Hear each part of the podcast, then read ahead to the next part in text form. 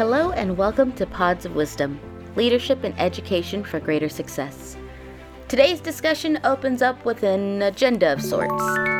As leaders look at their school and consider the process of change, they must also see the dynamics of structures that are present before them, and more importantly, navigate those systems in order to enact change and transformation. This podcast asks the question In what ways can leaders establish and build systems to implement and sustain improvements to support learning and growth? Considering policies and education codes is just the first step in figuring out how outside the box thinking and creative organizational systems help develop a more effective approach to teaching and learning. In so doing, a leader must collaborate with teams, communicate needs, and develop an understanding of policies and district expectations in order to establish a robust infrastructure and system design that ensures resources are sufficient sustainable, and scalable. But like many schools, when issues such as budget cuts are discussed, or student behavior, or even overall school calendar and its impact on instructional minutes, it is important to understand that a major component of systems thinking is looking for the connections in the system. That is, the ways in which changes to one part might affect and be affected by other parts of the system. School site leadership must address the interaction amongst teachers, learners, digital content, and the vision and mission of the school. As leadership addresses how each part of the system interacts and engages, it is possible to economize on the resources that are scarce while identifying the barriers and improving upon the tools to strengthen the system. Enter Mr. Andy Tang, a former assistant principal of an intermediate school and now an assistant principal of a comprehensive high school. Although his story begins at an intermediate school, the impact from there directly affected the systems of high schools in the district as a whole. Working through the never ending policies and education codes within organizational and systems leadership. Andy Tang was able to develop new ways of looking at achievement and success at the middle school level that not only impacted the perception of the school, the performance of students, but raise the standard of teachers, students, and parent engagement. As a result, our story begins at the beginning designing a system that goes against the grain for greater impact and becomes the way schools organize their staff and policies for change.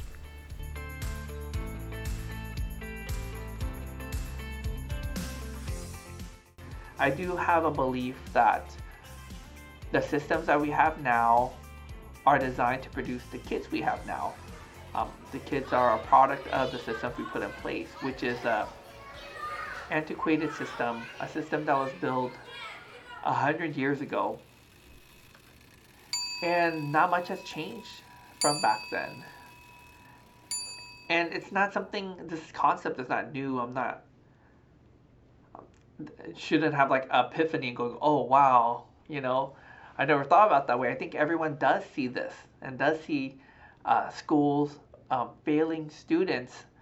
Um, not all students, of course, but a lot of students are falling through the cracks um, because of the systems we have in place. But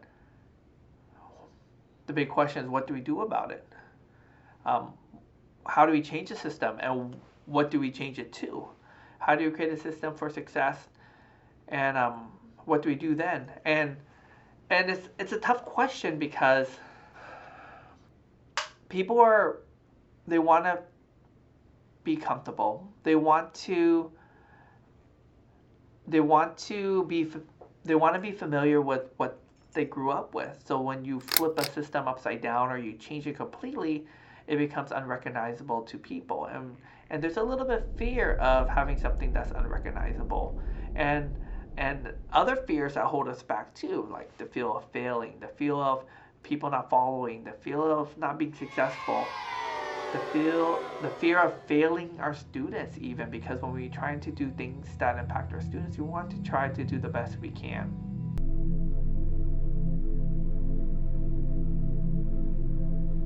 So, in my experiences with systems, um, I worked at Carr Intermediate School. I started working there five years ago, and um, we had a principal, Mr. Pedrosa, and we looked at evaluated the system. We actually looked at other schools. We actually visited other schools. One of the schools we visited was Lindsay Unified School District, which completely flipped like the educational system around.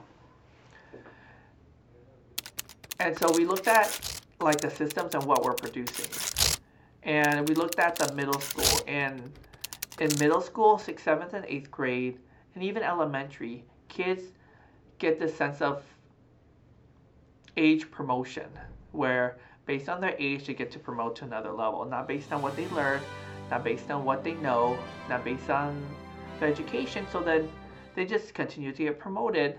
So what are we teaching kids right? That learning is not that important that if you learn it or you don't whatever you're going to go on to the next grade so these kids they really don't have the sense of like accountability for their own learning.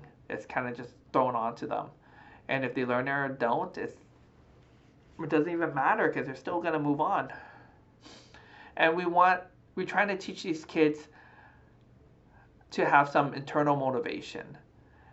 But they're kids, especially at that age group.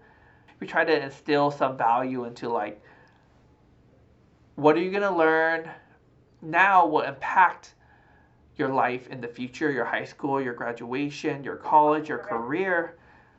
But it's hard for them to really visualize that. That I think the brain hasn't really developed this capacity of foresight where they're able to like anticipate what's going to happen in the future and change their behavior now to impact that future. So it's tough with those kids. So they're kind of just going and doing their thing and then they're not really learning this accountability measure, right?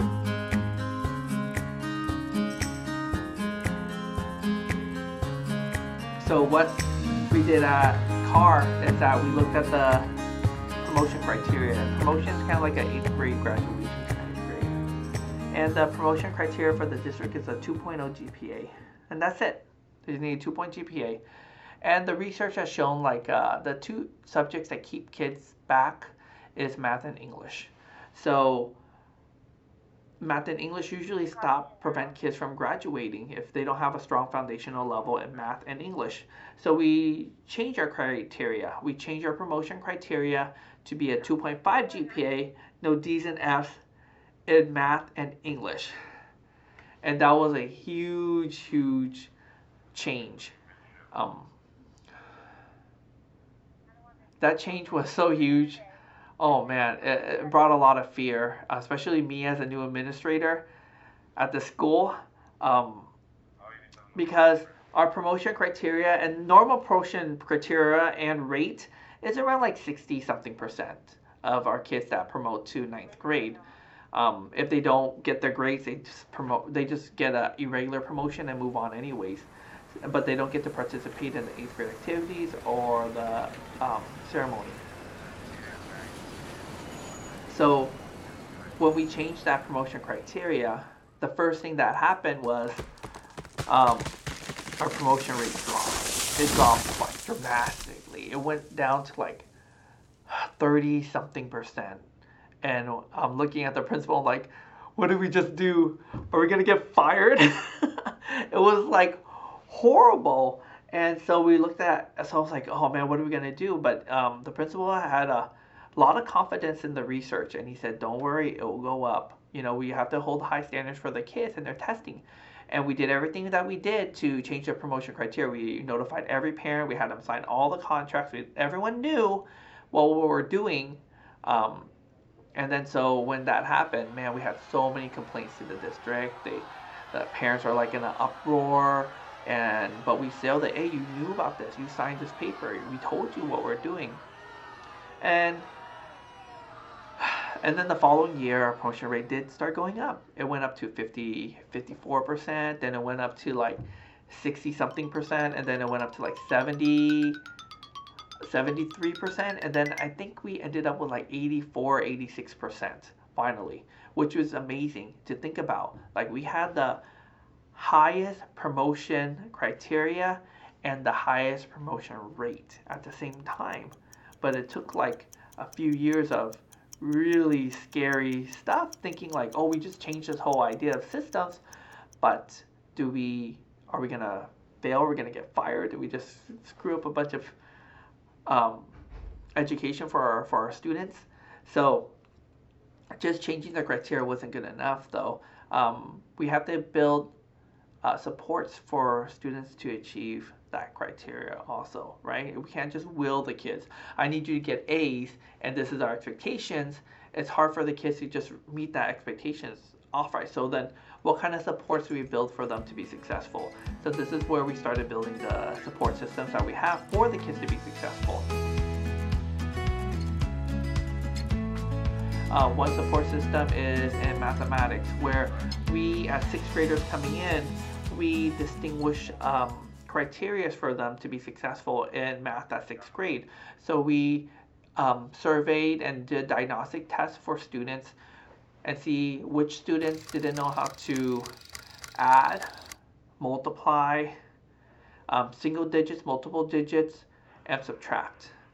And what we did then is that we, after we did the diagnostic test, we had over 300 sixth graders that did not meet the criteria and that's out of 500 kids.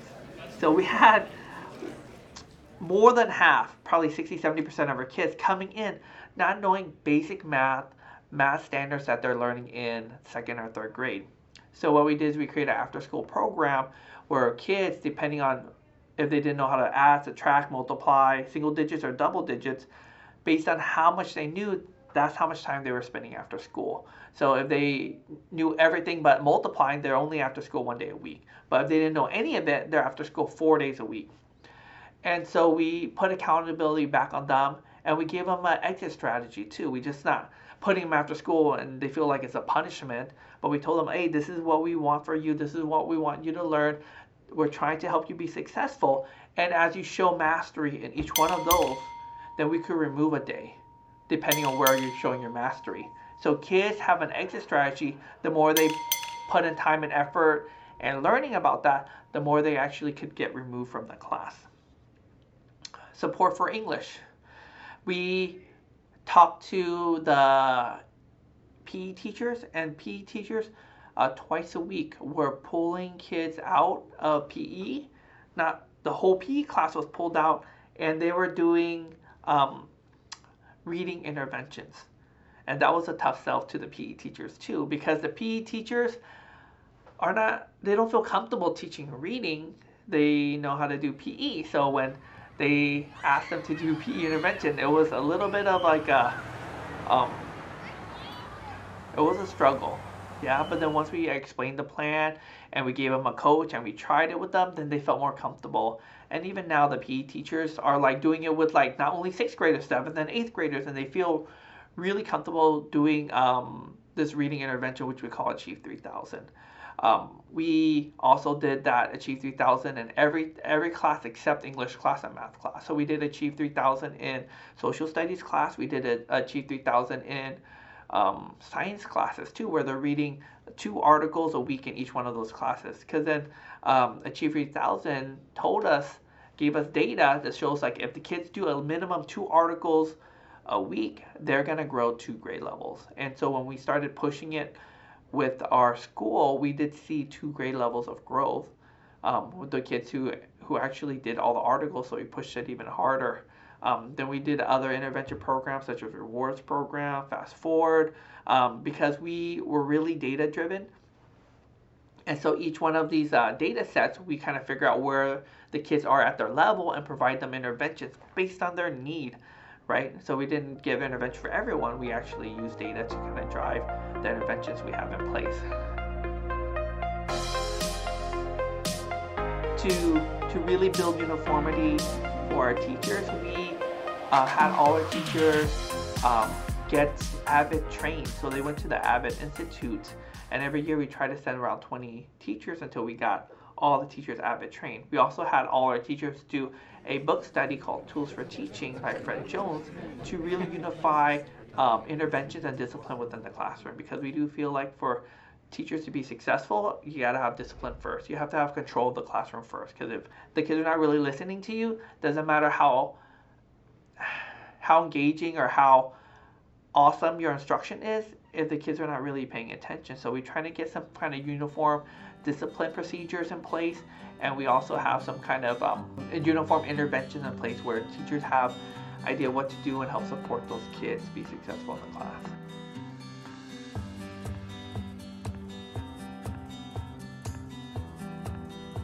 So we had the teachers have professional development. We have students pushing them, pushing their expectations, and giving them support.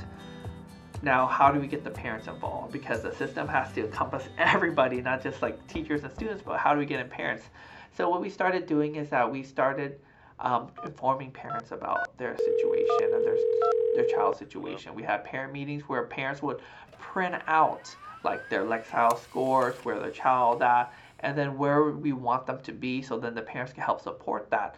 Um, we sent phone calls home to parents telling like, did you read with your child this today? Because we wanted them to read 20 minutes a day. And then as they say yes, then they get additional points.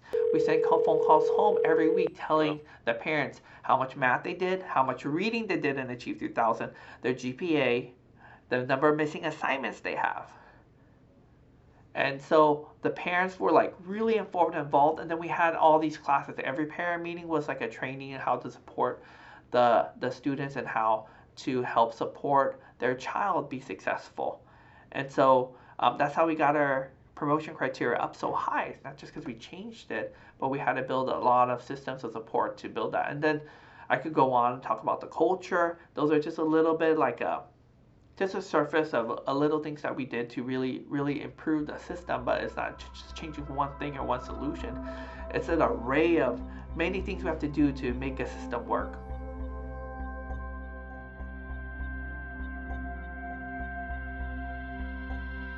in the years that we were there um, some of our accomplishments is that we had the highest growth um, we had a lot of people meet the projected growth on the math scores. We had the highest growth in the district in our SBAC scores in reading math.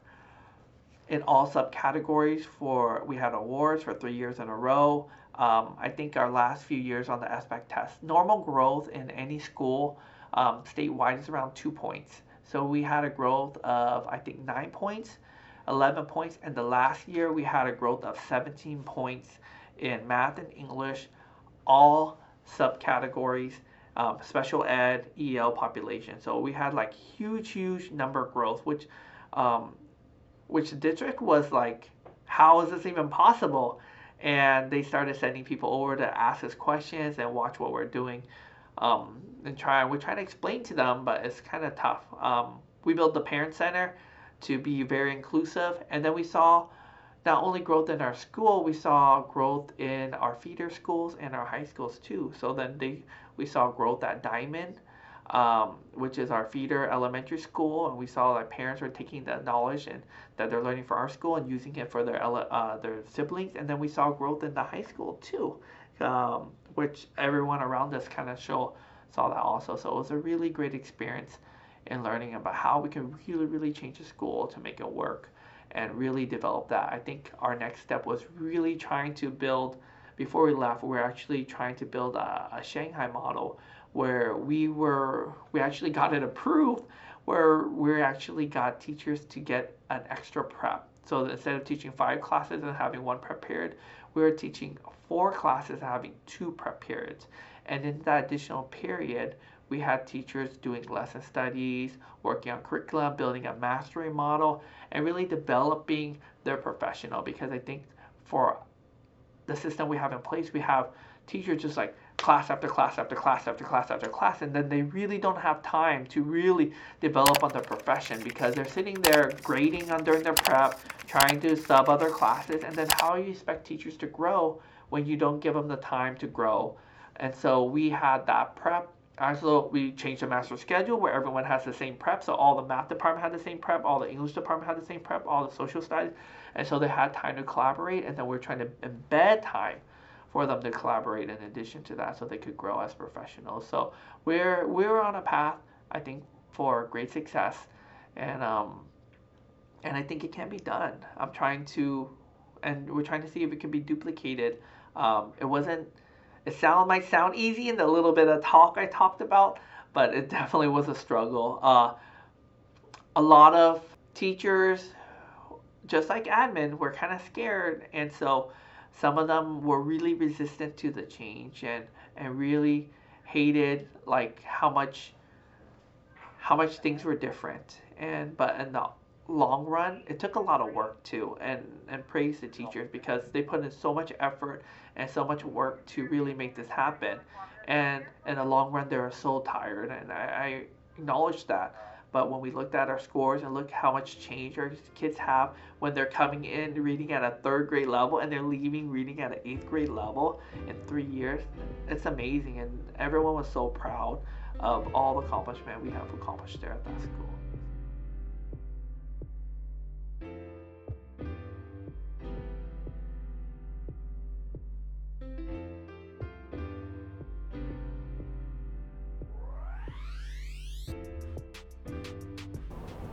Although there are several challenges when faced with outdated systems, and worse, outdated perspectives, if a leader is able to bring in outside help and bridge the gaps within their own organization, change is not only possible, it happens. Andy Tang's story is an example of how leadership begins with a crazy idea that evolves into action, is put into a system that can disrupt the norm, and thus transform for the better. This is Sophia Cuevas. Thank you for taking the time to listen to this podcast episode on organizational and systems leadership and how leaders can use a wide system of community, staff, parents, district, and students to organize a system that propels their school into a dynamic model that grows and changes the system as a whole. Although going against the grain can be challenging and, well, rough, the spark that lights a fire for those in the system is well worth the heat, as proven by Mr. Andy Tang. Until our next episode, keep looking to the future to impact change in our now.